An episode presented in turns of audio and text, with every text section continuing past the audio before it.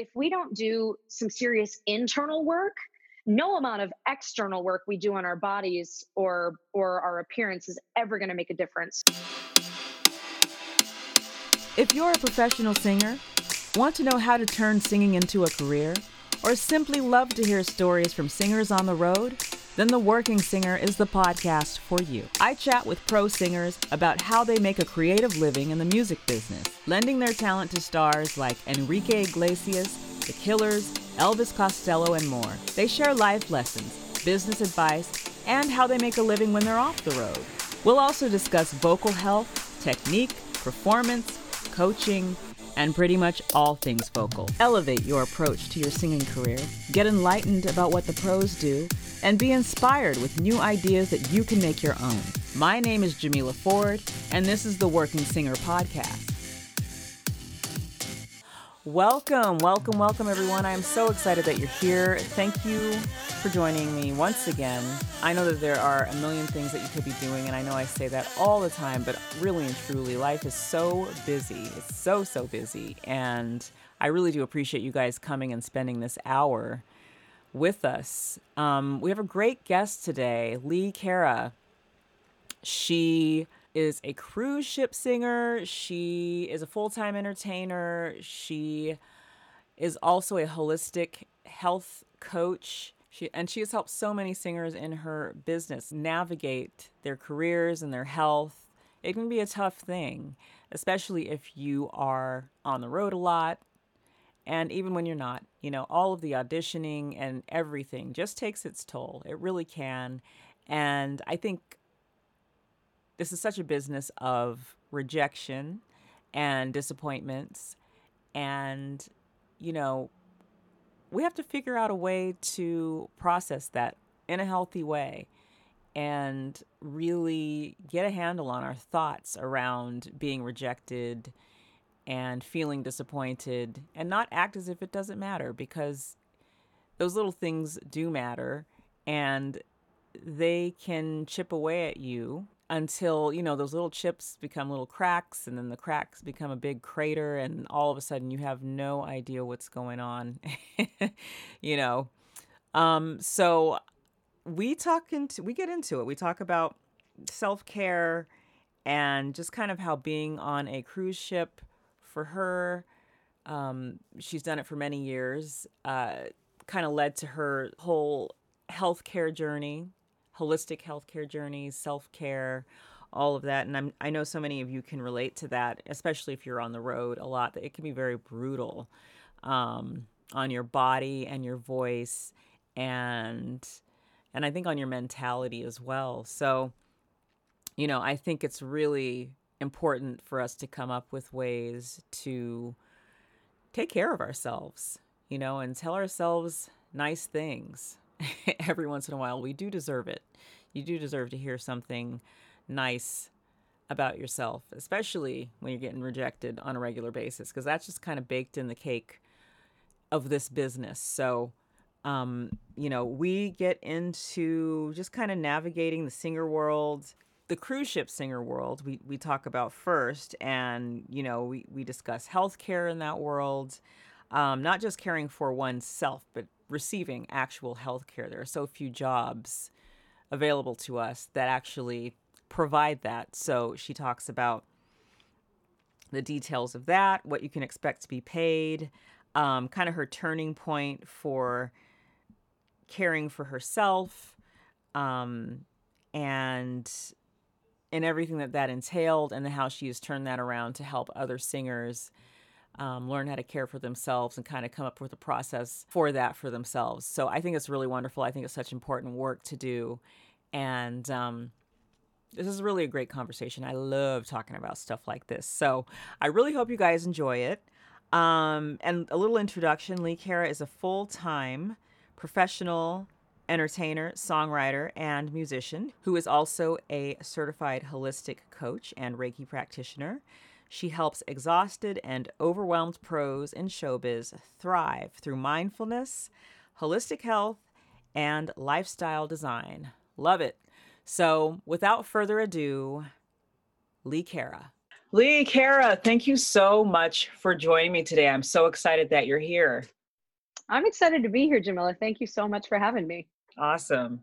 Um, so let's get right into it. Um, where are you from? Where'd you grow up? Well, I, I, like to tell people I'm from Ventura just because it's a beach town, but I only lived there till I was about four and a half. Um, where I grew up and where I'm where I'm really from, I suppose, is a little town in Central California called Visalia and it is in the Fresno area. It's about 45 minutes south of Fresno. And I like to tell people that you know you're getting close to my hometown when you can smell the dairies from the freeway. there you go. nice. so yeah, so that should paint a picture for you. so what was uh, what was life like growing up? Uh, Visalia is Eh, you know it's grown a lot but it's it's a small town it was definitely a smaller town at the time i was growing up now it's got mm-hmm. about 140000 people but even to this day it's the kind of place where if you go out to downtown and i use the term downtown very loosely i've got air quotes going on for those of you who can't see me um, it's about a two mile stretch of main street and maybe you know a mile or so worth of worth of road running on on either side of it as well mm-hmm. um, and that's that's downtown um, and it's the kind of place where if you go out for an hour you will run into at least eight people you know in that hour and uh, the the thing about visalia even for being such a small town funny enough it has this really thriving uh, musical theater and performing arts scene there mm. so um, there there was a great program called uh, that that was put on by the county Tulare County Office of Education would do this big like summer musical every year that was open to kids grade seven through just graduated seniors um, throughout the entire county. So it was this really cool place where you got to meet all these kids from all over the place, and it was kind of like the best of the best would all be in from every school would like come and, and be in these shows every summer. Mm. So um so I I got involved with uh, TCO when I was 12. My choir director uh, on my last day of seventh grade said to me, Haley, why don't you go audition for this musical theater workshop that the county is putting on? And I thought, all right, why not? And I, I went and I got cast and uh, they were doing a production of select parts of Bye Bye Birdie. And I got to play Ursula in, in the show, which she's pretty over the top and was a really fun role to play as a, as a, you know, overzealous 12 year old.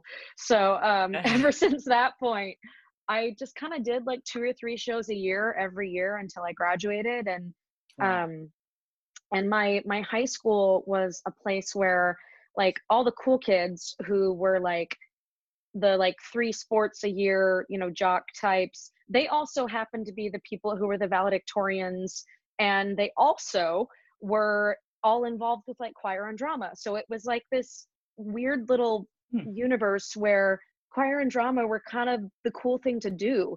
Um, so even though I don't necessarily consider myself to have been one of the quote cool kids, I knew all the cool kids and was friends with them from from singing and performing with them for years. So it was it was a neat little place to to grow up, especially as a as a musician, singer, performer. Nice. And were your parents musical also? Yeah, so they um, neither one of them has ever gone into music full time, but they're they're both very musical. Um, my my dad is you know a musician, mainly guitar player, and he plays piano and bass, and he's a singer and a songwriter. Mm-hmm. My mom plays guitar and sings and writes music as well. In fact, when I was really young and they were still married, they had a duet act called Trick Rider, and they used to play all the like nightclubs and bars and county fairs and things like that around the San Joaquin Valley where I grew up. And from the time I was big enough to carry a mic stand, I would help roadie for them. Aww. So I, so I would like go with them. I'd help them set up on a Friday or Saturday afternoon, and that yeah. night I'd be home with a babysitter. So um, they were always really encouraging and, and they were excited when I started playing like solo acoustic singer songwriter type gigs at the local coffee shop when I was like 16. So I, I kind of always had one foot in the theater world and one foot in the musician singer songwriter world. Yeah. Very cool. So you graduate from high school and then what mm-hmm. happens? Hmm.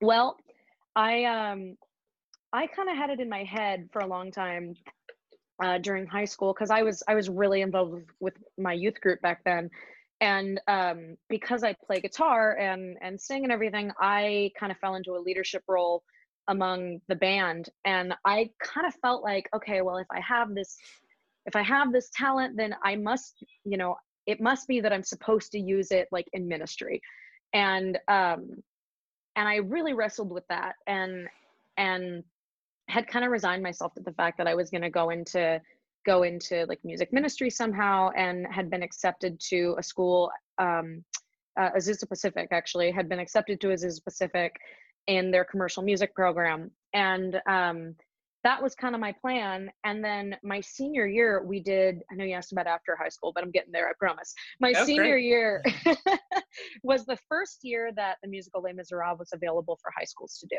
And mm-hmm. we got to do it. And I got to play Cosette. And um, I remember like after the show, and it was amazing, such an incredible experience after the show and after strike, we were in the big, like, historic 1200 seat theater that the school district used for all of their productions. And I was sitting in the very back row of the balcony with the gal who was a friend of mine who had played Fantine. And we're watching like the last people scurry around the stage, like doing the, you know, loose ends of strike. And and I was like, I can't do anything else with my life but theater.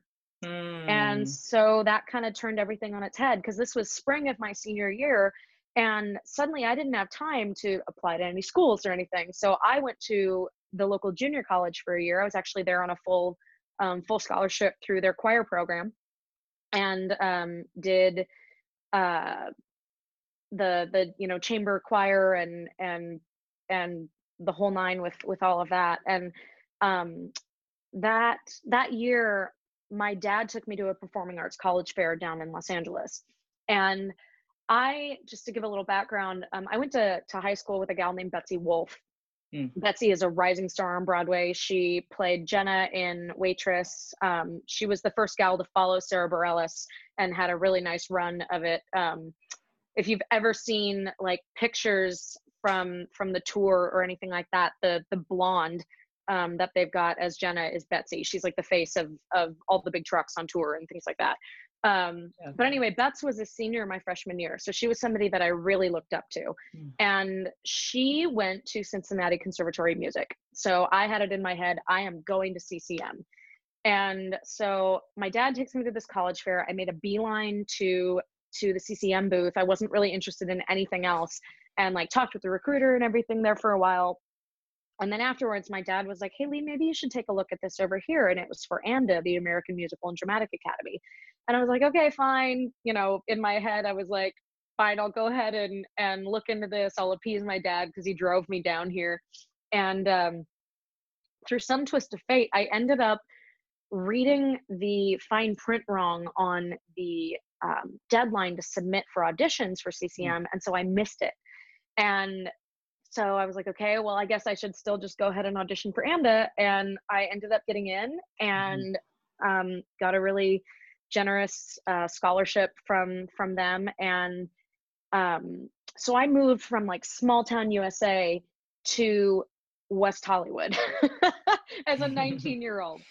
And they put us up in Park La Brea, which is right across the street from the Grove. And yeah. I was going to school uh, you know it, I see. Mm-hmm. And I was mm-hmm. going to school a block north of Hollywood and Vine, just across from the Capitol Records building. So my world got flipped on its head completely. Mm. And excuse me. And when I was um, in that time, I was a pretty wholesome kid. So like I wasn't necessarily getting into trouble or anything in, in Hollywood, even though there were there was certainly ample opportunity. Um, I I just kind of put my head down and was loving like living, eating, breathing, and sleeping musical theater, you know, voice, dance, and acting. And and I did the entire two-year program in 14 months because I went straight through the summer semester. So I was just hungry at that point. And yeah. then as soon as I graduated, you know, I dived right into um, I dived right into that that survival job day gig I was working at Starbucks, of course, because I think we've all worked at Starbucks or something like it at one point. I was working at Starbucks and I was catering and I was auditioning whenever I could. And I would I would open at Starbucks. So I would get to work by like four or five in the morning, work until like noon or one, and then I would have the afternoon off to go catch any auditions or or whatnot that came up. So um, I did that for a bit and then about two months after I graduated, I booked my first job on a cruise ship. Wow. And for those who don't know, what does AMDA stand for? Because I know people in other cities, states, countries listen to this. So Sure. So AMDA is the American Musical and Dramatic Academy. And they've yeah. got a campus that's been in New York City for over 50 years now. And then the LA campus, which is where I went, obviously. Um, at the time I went, this was 14 years ago. At the time I went, um, the LA campus was brand new. I was like the third or fourth graduating class to come out of there in terms of like semesters. So the, the campus had only been open for like a, a couple of years, maybe by the mm-hmm. time I graduated. So it was a tiny program at the time. There were 27 in my graduating class. So it was really cool. We got a lot of individual attention. Um, nice. Um, they really uh, tailored the training to each of us and our individual strengths. Mm. So they hmm. really set us up for success. Yeah. Probably a great thing to, you know, kind of be the first to to go through, you know. Yeah. Have that sort yeah. of individual that intimacy in the teaching and everything. For sure. Yeah, it was it was a special time for me. Yeah. Nice. I actually kind of remember when it first, because I live in that neighbor. I still live in that neighborhood. Oh yeah. I, I live pretty close, so I do remember when it was first built. So we were like right near each other, and we're talking now. It's funny. Crazy. Small so world. Funny. Yeah, absolutely. So, um, so you get your first cruise ship gig, and and what's that like? Oh boy cruise ships at the time um well first of all it's it, just to put it in perspective even when i left for school i was only a three hour drive from where i grew up. I was a 35 minute drive away from my mom. She was living in is still living in santa clarita. Mm-hmm. and um i this was the first time i ever um left home for like eight months and couldn't come back. So mm that was a shock to my system as as a 20 year old and um it was in some ways it was amazing you know I, I i met people from all over the world. Living on a cruise ship is like living in a really teeny tiny town only the little teeny tiny town has people from about 50 different countries in it. And mm. you you know so many people by name. Anybody you don't know by name, you know their faces because you pass each other every day. There are only so many places to go. Um, so that that was really amazing. However, um, at the time, I was living in an inside cabin, so I didn't have any windows. I didn't have any natural light in the room I was living in. Mm. That was really hard for me.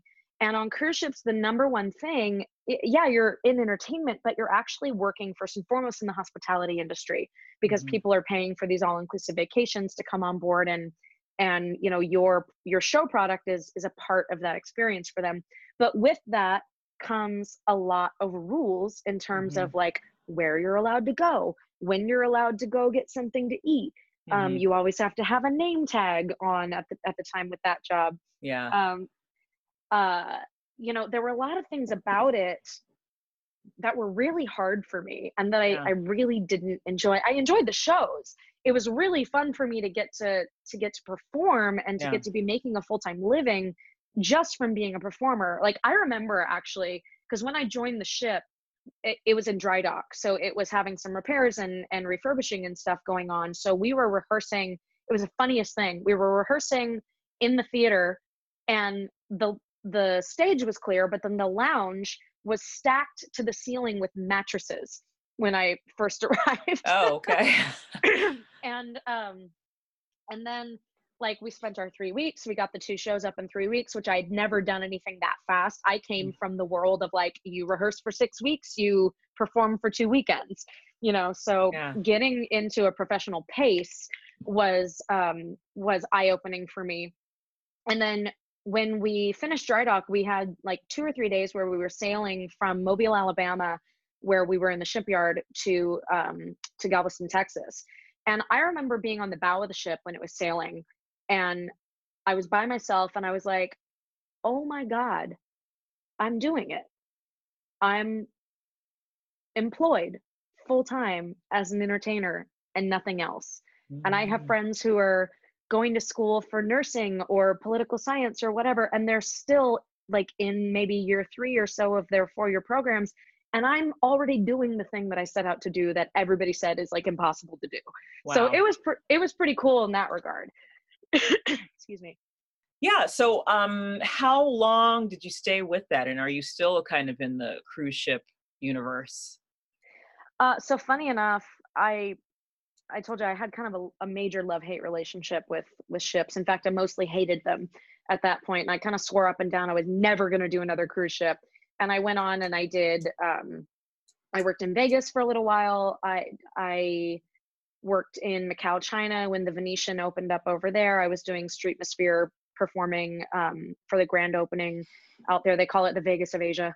Um, I was doing some regional theater in Northern California.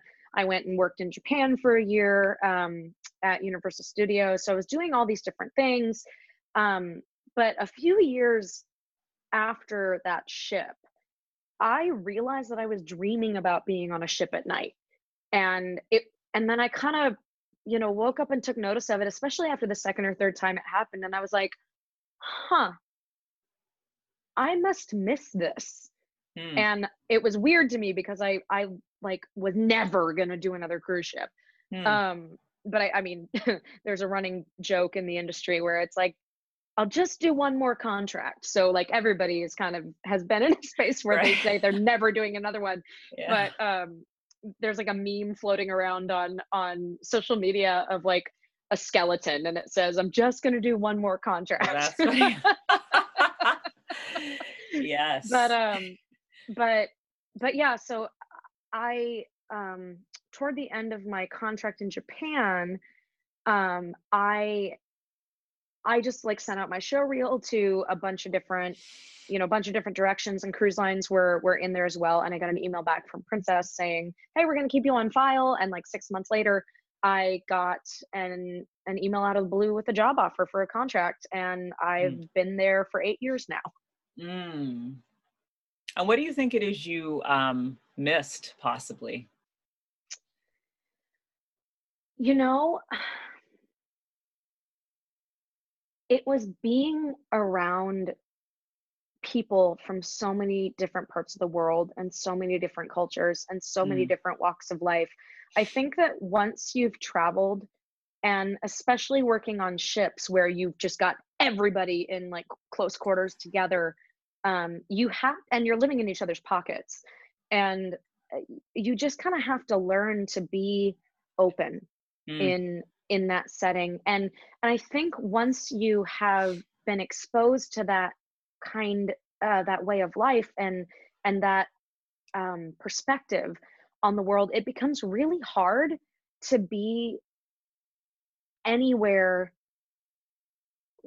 where the perspective is smaller Mm. and where and where it's it's really narrow so it, it you know this this sounds so cliche but i, I kind of felt like i went from being like a citizen of the us to being a citizen of the world in in a sense in Mm. fact i've spent more of my adult life out of the us than i have spent in the us at this point Mm. um and and that it's just being around people that can that can go well but what if you think about it this way yeah. or you know it's being around people that cause me to just kind of step back and look at things objectively and go maybe the way that we do it is not the only right way to do it yeah.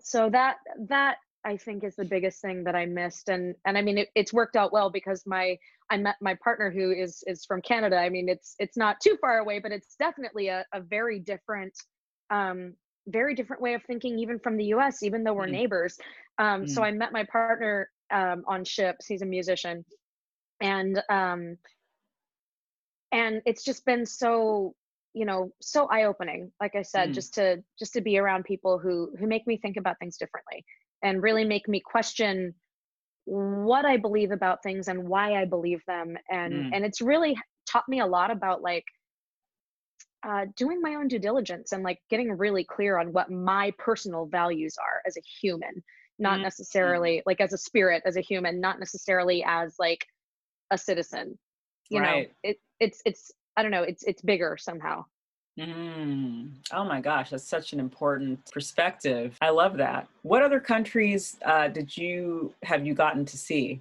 doing uh, cruises? I've been to like 70 plus countries at this point. Wow. Eight years on ships, you, you get around. Um, yeah, it's and I've I've repeated a lot of itineraries at this point too, which is mm-hmm. which is cool. So I get to cruising is cool. It's kind of like a sample platter to like figure out what parts of the world you actually want to go back and spend more time. Mm. Um, so I've I've really fallen in love with all of Europe. I, I love the Baltics. You know, mm-hmm. cruising from cruising from Copenhagen through like uh, Finland and Norway and and over to St. Petersburg, Russia, and mm. um, that that whole run is incredible. I also really love the Mediterranean. Mm. Um, hmm. I'm I'm pretty conversational in Italian these days. Um, I spent a summer in Italy between uh, the year I spent in Japan and going to work on ships. And there are a ton of Italians that work on cruise ships. So mm. I, I hmm. have a lot of opportunity to, to, speak. And I would have friends who like to pretend that they didn't understand me when I spoke English to, uh, to force me to practice Italian. And funny enough, my boyfriend is is first generation Italian Canadian. So oh. I get oh. to when I'm around his his family, his his uh, older relatives who immigrated to the U.S. and or excuse me to to Canada. Um, I get an opportunity to like pull out my little party trick and and and speak Italian with them. So that's always fun. But um, nice. Um, but yeah, I've been you know uh, last our winter, their summer, I, I, spent the whole season in Australia and New Zealand, and um, I've cruised around all the way down around the southernmost tip of, of South America, like down one side and back up the other. Um, I've done a ton of Alaska cruising, Caribbean, Hawaii, British Isles. I mean, you name it. It's right. it's oh taken gosh. me everywhere. wow, that's fun. I love it. How much time do you generally have to uh, have on dry land to go and, and explore? With my job, um, because uh, I'm a currently I'm a production singer in in the cast. Um, when I'm not on stage, I'm basically on vacation and I have full guest privileges. So mm. once, aside from like a month or so when you first get on board, when, when you're in an install process of getting all the shows on their feet, um, you don't really have much time in port during that initial process, but once it's done, unless somebody's injured or the cast manager calls a note session or something like that, or you need to do a tech run for like a new stage um, stage crew member who's come on board, um, you pretty much have every day in port to like go play and explore. Mm. So I've had a lot of time to just get to go out and it, it's cool because a lot of the time on ships, you're there like every week you kind of repeat the itinerary over and over for like three to six months or so mm-hmm. and um so you kind of get to know your own little like haunts and and places that you like to go to and you know restaurants and that's the number one thing like food and wi-fi those are the things that crew members always make a beeline for when they're in port mm. that um, sounds like tour It sounds like yeah. general touring so. yeah for people who don't know and have never done this kind of work, if you spent like the year uh, doing cruises, what kind of money could you expect to make? Uh, it varies from cruise line to cruise line. Mm. Um, and also it depends on how much time you take off in between each each contract. Um, I know that that I'm hired on a contract by contract basis. I'm not okay. like an ongoing employee of the company, so I'm an okay. independent contractor. Okay. Um, but I mean, most cruise lines, industry wide, industry wide, you're probably not going to be offered much less than like 900 a week or so when you're starting out. That's on the low end. Okay. Um, on the higher end, starting out, you could be looking at around 12 a week. Okay. Um, so again, it just depends on on how much you're working. Um, on average, I work like eight or nine months of the year at sea. Um, a lot of the time, I'll have um, you'll have about a, a, six week rehearsal period or so before then. Rehearsal pay is way lower. Um, is a way lower rate than because um, I think they're just you know hedging their bets and and still kind of reserving the the right to let people go if they're not going to work out or whatnot but they're just kind of giving you housing and everything and enough to to survive on in rehearsals but um mm. but you don't start making like real money until you get on board so having said that you know sometimes you're you're in rehearsals for a good chunk of time throughout the year but you could probably I'd say starting out, you could probably expect to make between like I'd say anywhere from like 38 to 45 a year depending on depending on how much time you actually spend at sea. And then of course the longer you're around um you you know become eligible for for pay raises and some Mm. places will have will have a cap in terms of of the salary um but I to, to put it in perspective, I've been doing this, like I said, with Princess for about eight years. And the last couple of years, I've been right around 50 in a year, working Mm. like eight or nine months a year at sea. So, Okay.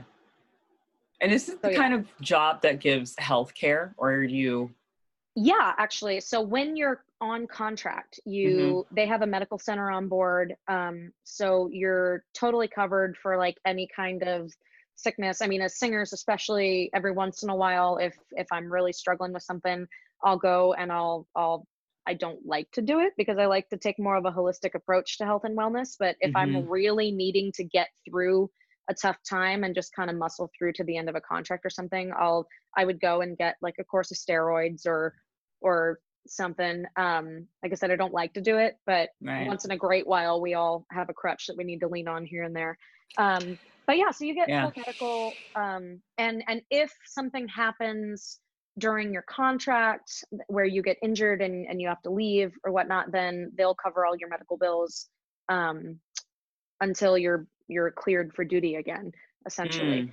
um like i i left a contract about a year or so ago because we were doing um we were doing like our full show load. So about a, we had like four different shows that we were doing and we would do them about every other night. They're like 35 to 45 minutes or so and you would do generally two performances in a night sometimes three depending on the cruise director and how they um or the entertainment director rather and how they schedule everything.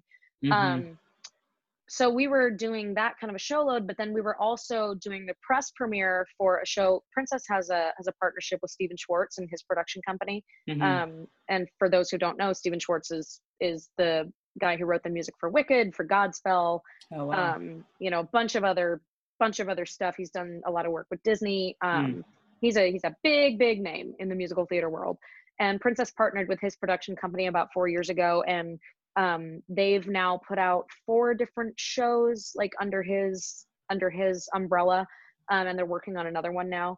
Um, but my team at the time, we were doing our full show load, and we were also getting ready to do the press premiere for the second of of the Stephen Schwartz shows that they had done in in New York, and um, and so we were in rehearsals for like seven and a half weeks um pretty much every day on top of our normal show load and the last three weeks of which or two or three weeks i don't remember now um the new york creative team was on board. So the it was really cool actually. The the md his name was Bryan Perri. He's he at the time was the conductor for wicked. Right now he's the md and conductor for jagged little pill um so the new Alanis musical. So Oh, wow. um it was such a cool experience and like you know we and we were getting ready for this press premiere where Stephen Schwartz was going to be in the audience and the show was kind of like a, a chorus line where it really kind of highlights the Broadway dancer and what their lifestyle is like and and went through all the different styles and eras of choreography on Broadway and whatnot. And it was shot, it was done in kind of a documentary style where they had these little interviews with all these Broadway stars and choreographers, and they were projected up onto the screens like intermittently. And then they would like talk about either a certain choreographer or a time period on Broadway. Hmm. Um, and then like we would do a number live on on stage, like in that style and that time period. So all these huge Broadway Wow. stars that were that were part of our show, like in the interview process within the show, they were in the audience when we did the press premiere. And of course, all the press is there and whatnot. So it was something that we needed to like, we needed to just get through. And um, and I was singing a lot during that time. Yeah. And I get hired to sing a lot of belty, you know, rock and and um R&B and I'm I'm the one who always gets cast in like the Tina Turner and Whitney Houston type tracks when we're doing like uh shows like Sweet Soul Music and um and then I'm the one who was like belting my face off at the end of Memory in in this show Born to Dance I've been talking about. So I, I and and classically speaking, I'm a lyric soprano. So my voice is built for much lighter work, but because I have a high register, I can belt really high Mhm, pretty easily. mhm. Um, so I get hired for that. Um, so anyway, all of that to say, I ended up doing having another round of nodules. I've I've had them like three or four times at, Mm. at this point. I've never had to have surgery or anything. I've always been hyper aware of everything going on in my in my throat and the moment i feel something is off i go get scoped and then i stay quiet until it's better um, but i ended up being medically disembarked at the end of that contract because i was just singing too much and and there was Right. no time to rest right. um and uh and they they covered all of my costs um for my ongoing ongoing um appointments with my ENT and and everything like that I just submitted the the Mm. receipts for it and and then once I was cleared for duty everything was was done so yes Yeah. that was a very long-winded way of telling you yes you do get medical coverage um during the time of rehearsals and the contract itself and should anything go wrong they'll they'll cover you Mm. um they'll cover you after and a lot of the time too they actually do some lines will offer um uh like a couple months or so of like sick wages like if you're Mhm. injured in the middle of a contract and like have to leave then they kind of give you a Mm. little severance on top of covering your costs Nice. yeah I love that. And uh, yeah, I just think that's brass tacks to see exactly, you know, how it works if we don't know. And most of the time, you know, you're not in a job that helps you out in that way. So that's really, you know, great to know. Yeah. Um, let's see. So um, speaking of, you know, uh, having some vocal health issues and things like that and, and handling them holistically, uh, Mhm. talk to us about being a, a holistic health coach because you've kind of gone down that path. Yeah. So during um, during this past year, while I was on contract at sea, I actually completed my holistic health coaching certification online through the Institute for Integrative Nutrition, and um, it kind of came up because, well, first of all, I've lived a super unconventional lifestyle. I've been traveling full time and performing for like 14 years. I've um, and I, it's chaotic. Yeah. to say the least. Um, and between that and just like really needing to cultivate some self care practices Mm. um, so that I can stay healthy and I can stay sane and show up and do my job the way I need to do it. And then, not long after I turned 30, I started noticing that I had like an extra 15 pounds or so that had kind of crept on little by little. And just being really stubborn and it wasn't going away. And um, I'm really, I'm like nobody else knew. I, I knew, I knew because of the way my clothes were fitting. Um, but I'm, I'm really petite and I'm really muscular, and and so most people just, you know, wouldn't wouldn't have known anything at all. But I knew, and um, I used to be an avid runner. Um, I always played softball when I was growing up, like high impact stuff that I would do. And, you know, throughout my 20s, I would like go to the gym and go hard and do like, um, not like major distance running, but I would go for like a three to five mile run, you know, four ish days a week. And um, after, you know, just years, especially of, of being on cruise ships and dancing on a steel stage in Capezio character shoes with about an inch of Marley being the only thing that was like cushioning any of the blow from jumping around and, and running and dancing on stage and whatnot, my knees were just starting to take a serious beating. So what was happening with me is I would like go to the gym and I would work out really, really hard and I would kind of hurt myself.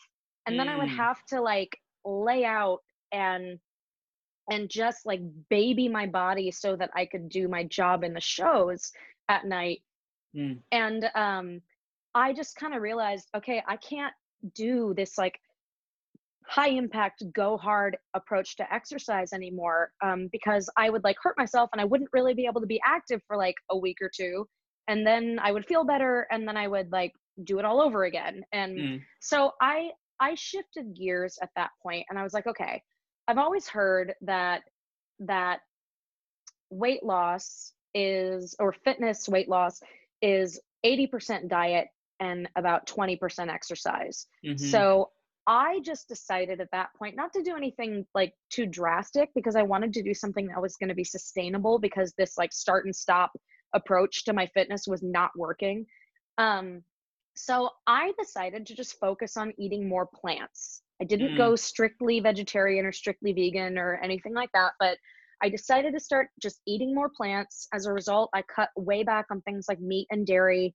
Um, I was starting to feel so much better that I just wanted to kind of continue with that. And so I ended up cutting back on drinking quite a bit as well, which, if you've ever worked on cruise ships, any of your listeners, like there's a huge culture around the crew bar. Um, Mm. that's like the number one thing that all the crew members get to do to go and blow off steam. So drinking is just, and like putting on a cocktail dress and going and having a drink while you listen to the jazz quartet or whatever. Like Mm. it, drinking alcohol is a huge part of the culture on on board. Mm. Um, so I I cut way back on all of those things, and then instead of like going hard in the gym, I started focusing on like just being consistent with more gentle approaches to exercise. And for me, that took on the shape of yoga and like walking uphill on the treadmill in the gym. Mm. And about four months into this this shift, I stepped on the scale one day and I realized I had dropped about 12 pounds without Mm. meaning to. And I was like, huh, okay, well, something's working. And then, about by the time six months had gone by, I ended up dropping a total of 18 pounds, and I was the leanest I had ever been in my Oh. adult life. And I kind of went, okay. And, and then also throughout the course of this like gentler approach, I was feeling so good doing yoga and like that mindfulness and presence, um, all of that kind of stuff that felt so good to me that I started making room in my life for um, for more mindfulness practices. So I started getting into meditation and getting more consistent with journaling and visualization and and all of this kind of stuff. And um and then by the end of six months when i had dropped these these 18 pounds and i was feeling really good i was feeling less stressed out i was feeling more grounded and more Mm. present and and that meant i was able to show up on stage better in addition to um, just dealing with the Mm. the day in and day out stuff of of being a crew member because it's a weird little world out there um Yeah.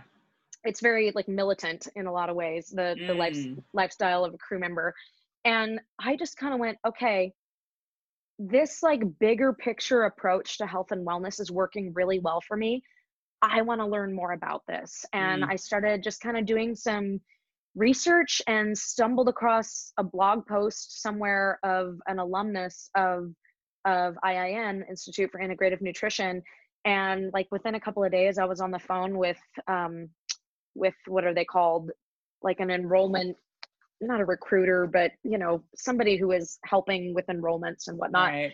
and I asked some really key questions. I was like, can I do this when I don't have regular internet access like every day? Like I'm in port, you know, all the time. So if is there a way for me to download the class material and and you know watch it offline? And she was like, yes, they have an app that you were able to do it all through. Mm. Um and I just kind of got some questions answered about the logistics in terms of like how much of the program I needed to be like on a live call for or or whatever and thankfully it worked out and so i ended up i ended up doing it and um, also during that time i i became a reiki practitioner. So i just kind of ended up in this like holistic wellness world and it was so cool because uh, the school has this concept a couple of concepts that were really attractive to me one is an idea of bio individuality that not any one thing is right for every person like one person's Mm. food is another person's poison and Right. another um, and because of that they they cover about a hundred different dietary theories in the course of the certification program um, so you really have an opportunity to i really have an opportunity to offer an individualized approach to the work i do with clients based on Mm. their unique dietary preferences values beliefs whatever. Um, so i'm not necessarily having to push any one approach onto anybody. I really get an opportunity to meet people where they're at and tailor um, the the strategy around their own wellness to them. And then the other thing that i loved is they have this concept of primary food and secondary food. Secondary food is the food you put in your mouth. Hmm. primary food is everything else in your life that feeds you your relationships your spiritual belief your creativity your your edu- uh, education your home life um, Mm. you know your financial wellness all of these different things that contribute to the the big picture of your overall wellness so and then since I've done that, um, I've been doing some work with clients here and there, both doing one-on-one work with coaching clients. Um, mm. I do a lot of work with people around mindset yeah. and like how to reprogram the subconscious mind and use that information to set goals and reverse engineer those goals to help them figure out a step-by-step plan to accomplish them. Um, do a lot of work with helping clients to change their emotional state because the, this business is tough and especially as women in in entertainment there's so much rejection there's so much um there's so much just like waiting for somebody else to give you permission to like be good enough mm. that i i think it just yeah. it it beats you down after a while and if you don't have the tools to understand how to cultivate a self love that's mm. powerful enough to like carry you through all of the rejection and all of the crap that we deal with and all of the stuff about you know so much of our our value as women in entertainment being placed on our physical appearance and um and you know whether or not we're quote sexy or or whatever you know if, if we don't do some serious internal work mm-hmm. no amount of external work we do on our bodies or or our appearance is ever going to make a difference so i I really love getting down into like that deep inner work around self love and just really rewiring the subconscious mind so that it's working in your favor and it's mm. allowing you to live in a way that's in alignment for you mm. and uh, hmm. and that's where a lot of my my energy work with doing uh, doing reiki comes in and goes hand in hand really nicely um, because if somebody's really struggling with like a certain mental block or or they have some kind of a shift that they need to make. The, the reiki gives me a really unique opportunity to hold a space for somebody and facilitate that shift energetically. Mm. Uh, what is that what is reiki for for people who don't know what it is have never experienced it and what's your role in it? So reiki is a japanese energy healing and relaxation technique. Um, Reiki basically is a divinely guided life force energy. So mm. it's what people would call like chi or ki in in Eastern philosophy. Um, and basically, my role as a practitioner is to hold a space and set the intention for some for the person's highest good and mm. to allow myself to be a channel for that energy to flow through. Mm. And because Reiki is divinely guided, it it's intelligent it knows where to go and and what needs to be done so it goes where it knows it's needed. And um and yeah my role is just to be a, a channel essentially and and to hold an active space for the healing of that mm. individual that i'm working with. How do you become a practitioner? So you have to do a uh, what's called a reiki attunement. So basically reiki works like a radio frequency so once what you go to a radio, uh, radio, excuse me, a Reiki master, mm-hmm. and a Reiki master is able to tune your individual radio, if you will, into that frequency so that you're able to access the Reiki energy at any time for the rest of your life. So you go to a Reiki master and and it happens in levels. I'm I'm at level two, so I'm at what's called the practitioner level.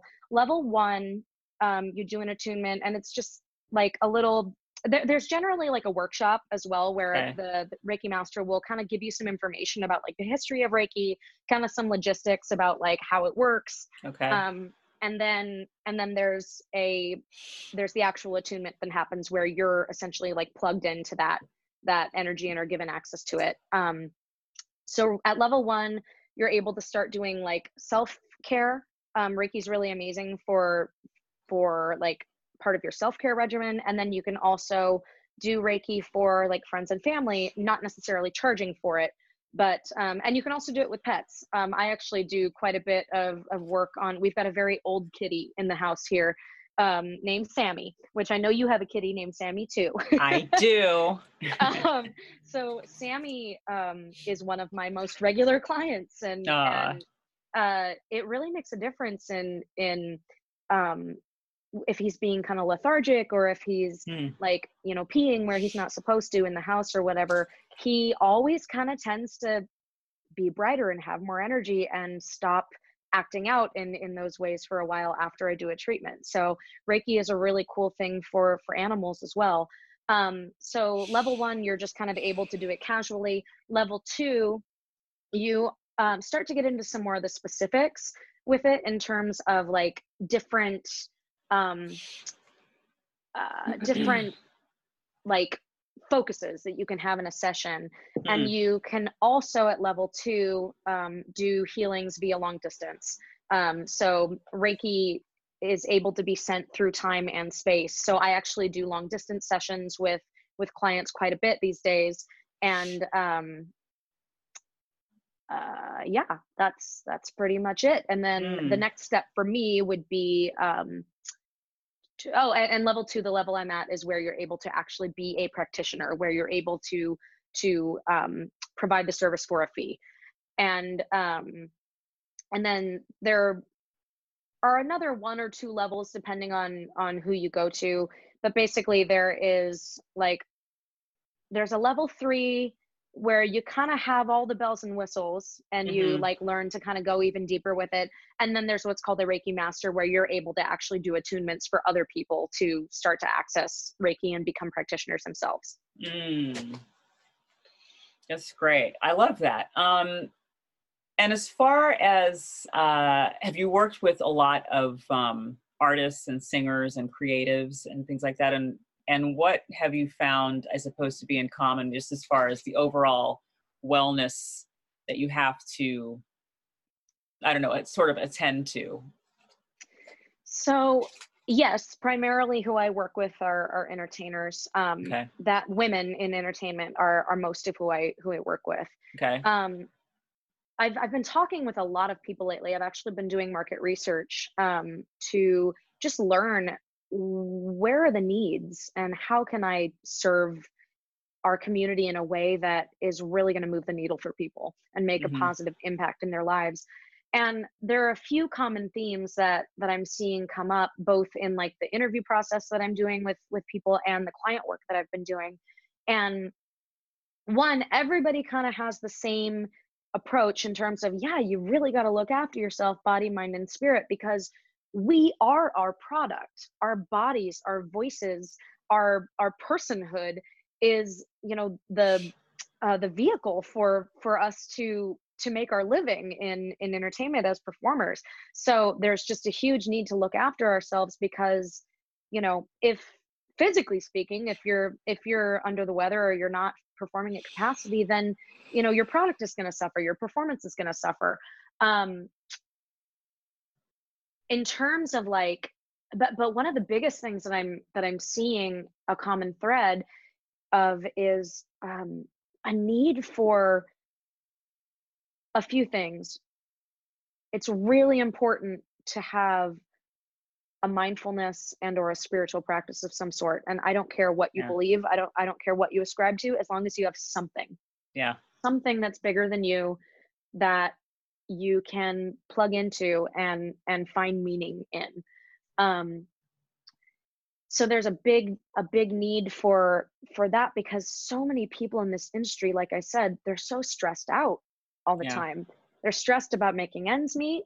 They're stressed out about whether or not they're they're right for the part. Are they are they tall enough? Are they thin enough? Are they you know the right voice type whatever like there's again there's so much freaking rejection that comes along with being in this industry that you know cultivating a, a, a set of tools to deal with it when you get knocked down and to figure out how to like self-regulate and get yourself back into an emotional state where mm. where you feel like you can handle things and you can move forward mm-hmm. um you know that's that's huge um, another thing that I'm seeing is people are in a real state of information overwhelm when it comes to wellness.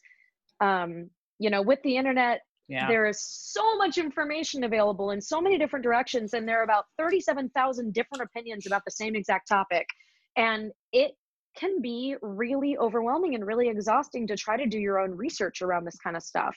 So that's part of why a coaching relationship is something that can be really beneficial to individuals because again it's tailored to them it's tailored to okay like when I go into a session with one of my clients, I have them fill out a, a, form before each session. And one of the questions I ask them is, What are the top three things you want to touch on in this session today?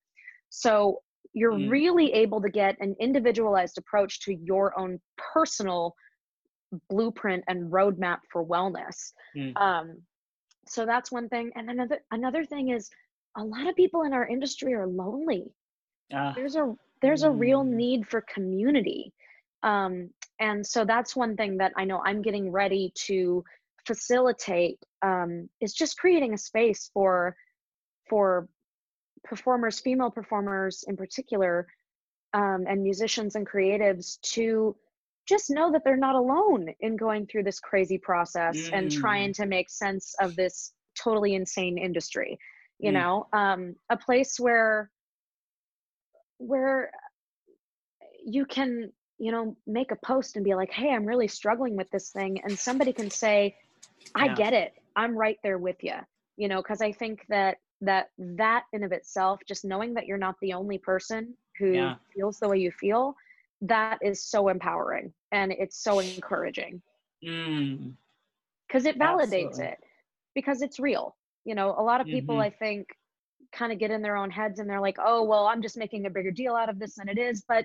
but nine times out of ten you're not mm. so true and i i totally agree about and i was having this thought this very thought the other day that you know whatever you think uh, feel believe don't believe and you definitely do need to have uh, a spiritual or some kind of practice that handles those things that you can't see. Some way of handling your emotions yeah. some way of processing your inner wellness you know mm-hmm. for mm-hmm. sure. It does that does need to happen. It's a very real thing. And it does take a, a very real toll. Whatever it is you think believe whatever it you know. Absolutely. It shows up. It does show up in your life well and it's like you said you know to to look after your inner wellness i i believe that your outer wellness is a reflection of what's going on with your inner wellness Definitely. so and that's that's why i tend to have a work from the inside out approach when i'm yes. working with clients and and helping them to establish a self-care routine that is really um, allowing them to thrive and mm. and flourish mm. Definitely you know something it's just a, it's like a simple concept but for me it's like huge but you know i i've been i've done different ty- types of practices I, was chanting for years which was really mm-hmm. great and it was it was tied to really wonderful philosophy and um, i'd started recently um, just kind of meditating because I, I wanted mm-hmm. to try something else. And they, there was a simple thing that they said about um, taking, well, as you're meditating, taking your thoughts that will be coming in. It's not about stopping your thoughts. That's just not right. going to happen.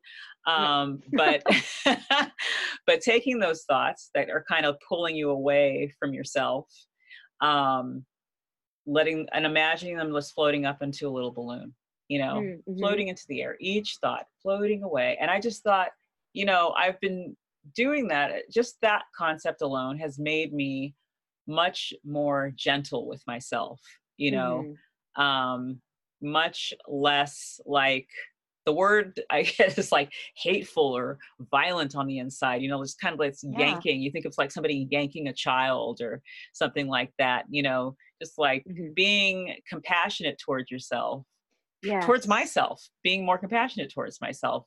Yeah. And I think that's kind of, you know, maybe one of the things that it, it comes down to is just like having this sort of compassion towards yourself and not being so hateful because you've got mm-hmm. these what you perceive to be flaws or you know things you can't overcome all these obstacles maybe you feel you're too weak or don't have enough willpower or mm-hmm. or whatever you know we can um, give ourselves some love and compassion and i think you know that is uh, one of the things that maybe it comes down to i mean what do you think about that or what's your yeah. been your assessment doing all this work so a couple of things with regard to what you said a minute ago about you know the the meditation technique with with putting those thoughts that are like coming in during your meditation into a balloon and like imagining them just floating away that does something really powerful because that lets you know that you are not your thoughts and it takes you yes. out of a state of identifying with them and puts you into a state of observing them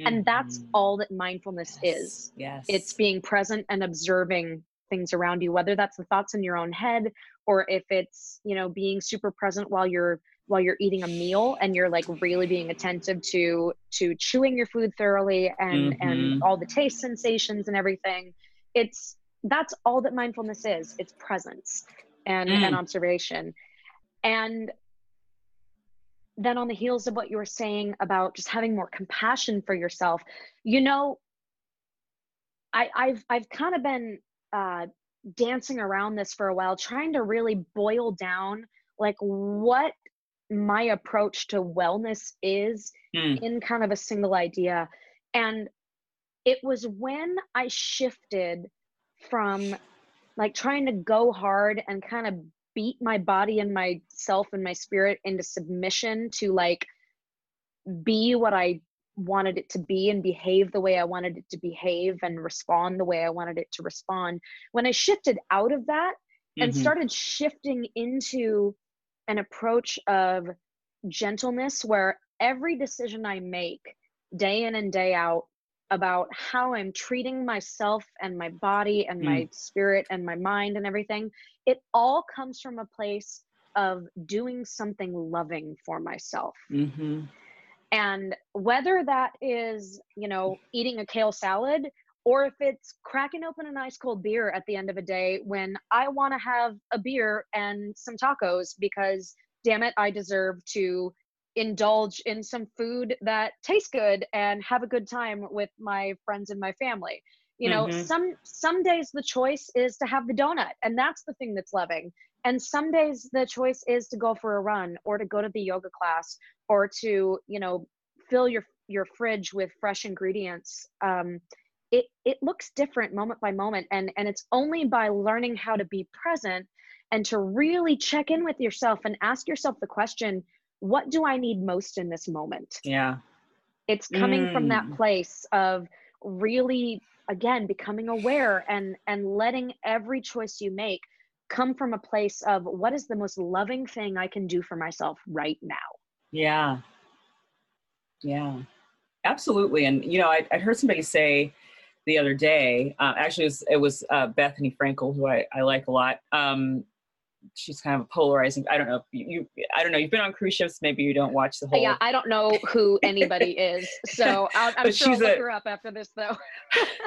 I, you can call me part of the problem because she she was part of the the Real Housewives franchise, but okay. she she got so I, I, I watched.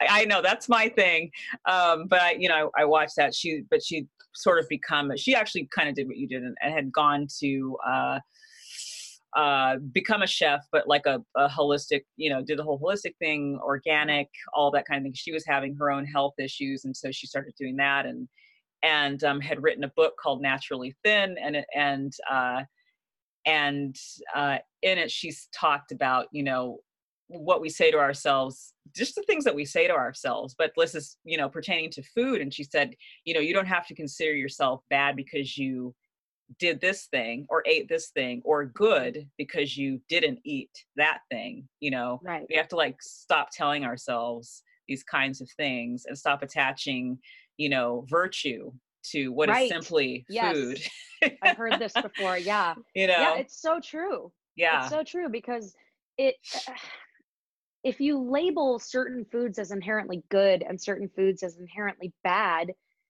then you're never going to be able to enjoy things in a moment where it's totally appropriate to enjoy it. You know, like food is culture, food is celebration.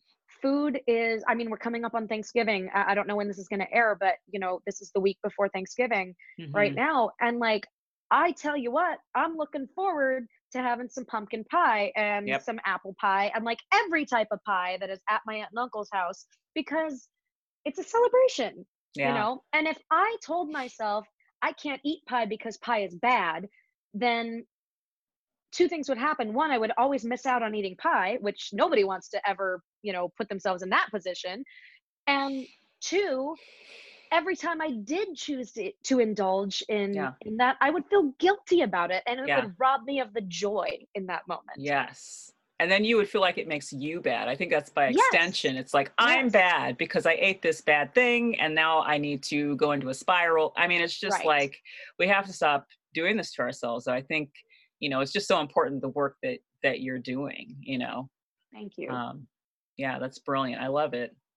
Well, this has been awesome. This has been It so has. wonderful. Thank you so much for this conversation. I love having conversations like this oh, my pleasure. and yeah and tell um tell us all where we can find you online So you can find me at leighcara.com, Mm-hmm. and I'm sure that Jamila will have all this in the show notes. Mhm. Um, and I, if you are interested in talking to me either about Reiki or about doing some coaching work around creating a holistic wellness blueprint tailored to you, and that's totally in alignment for you and how you want to live your life, I'm going to go ahead and set up a page, leighcara.com slash the working singer that is going to be for your listeners to um, to come and and and talk to me. If you guys want to connect with me after after this conversation uh, i would love to connect with you and serve you in any way that i can i love it. Awesome. That's great. Thank you so much for doing that and thanks for being here. This is wonderful. Oh it's been it's been a blast. Thanks for having me jamila. You're welcome.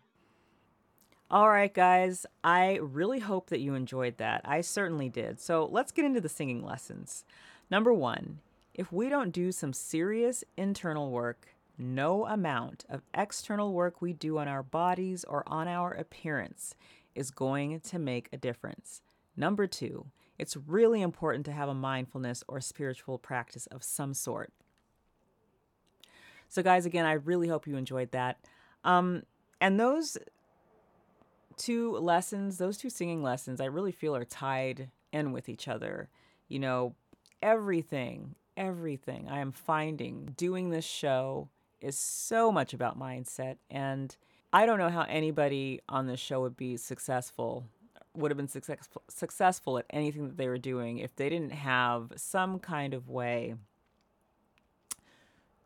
some kind of practice of some sort, whether it's yoga or meditation or, you know, a few people subscribe to their religions, whatever it is, um, that can get them back to themselves, get them centered so that they can process all of these things that are going on with them, but especially with the rejection that this business entails a lot of the time. And, you know, there's some great things too, but I think most of it is really, you know, us putting ourselves out there and kind of waiting to hear back.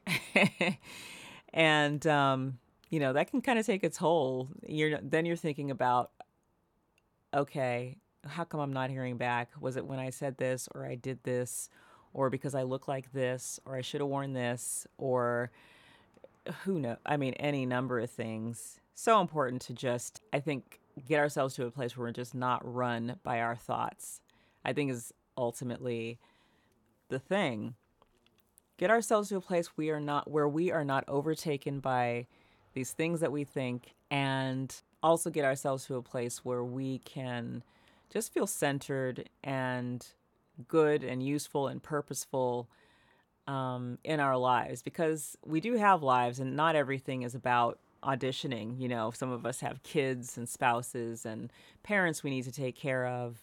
And we just want to be our best selves for those people, those other people in our lives um, who need us, you know. So um, it's a it's another reason I think it's just a big thing as to why that self care is so important because we've got other people in our lives who depend on us and and if we're not giving ourselves that time and that space and that care, we're not going to have much to give in all these other areas of our lives where we are necessary and we're vital and we're needed. So I hope that you are inspired if you are not uh, meditating or whatever it is that you want to get into, whatever resonates with you. I hope you find something that resonates with you. If you haven't already, for me, it has been meditation, it's been yoga, um, it's been wa- a long walk, it has been having tea or coffee with a friend and just talking through things.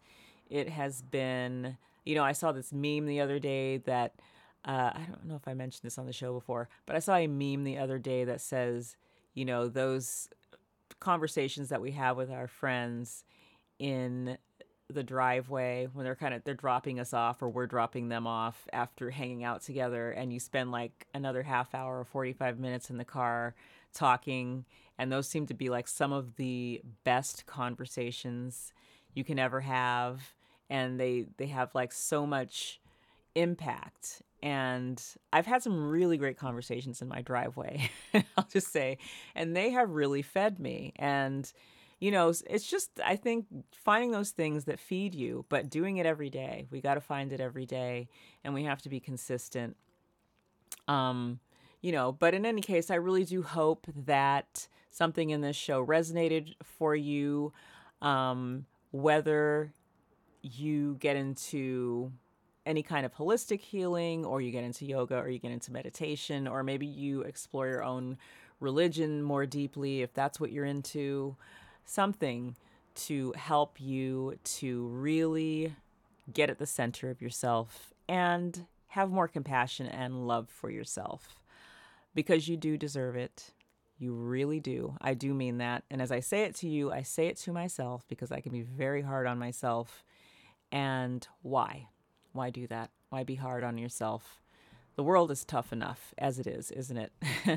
so guys, I really hope you enjoyed that again. And I really, honestly, and truly do appreciate you listening. You know, for further support, please please get onto the Facebook group. You go into your Facebook search, type in the Working Singer podcast community, ask to join, and I will let you in. And we've got events once a month. If you are in or near LA, we can hang out and talk and just kind of get that in person support. We've done some fun events this year, um, which have included lots of singing and eating and drinking and uh, some educational stuff as well.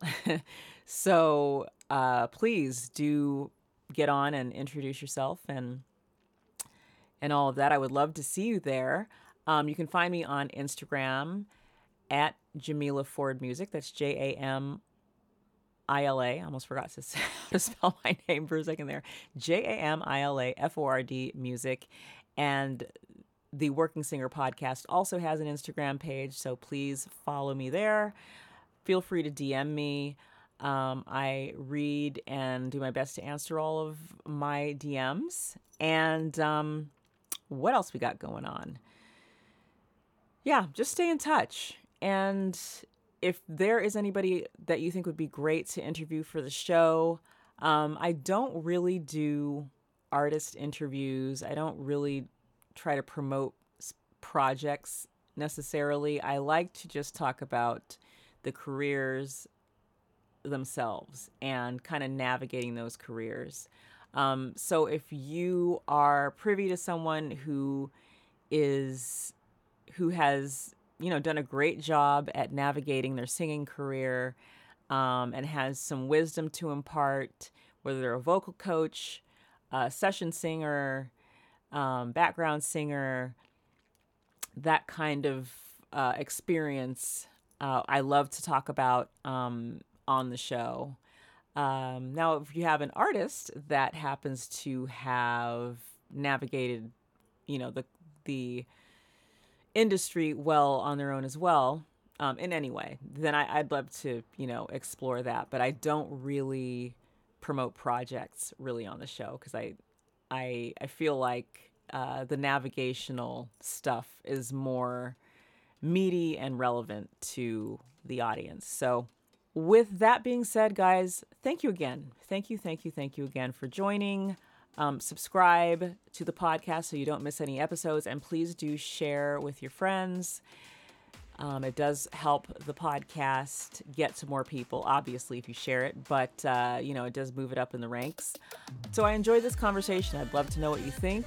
Yeah, send me a DM. Oh, you can also email at hi at the working singer podcast.com. That's H I at the working singer podcast.com. So, guys, I love you. I appreciate you. Thank you so much for joining me again this week. And I will talk to you again next week.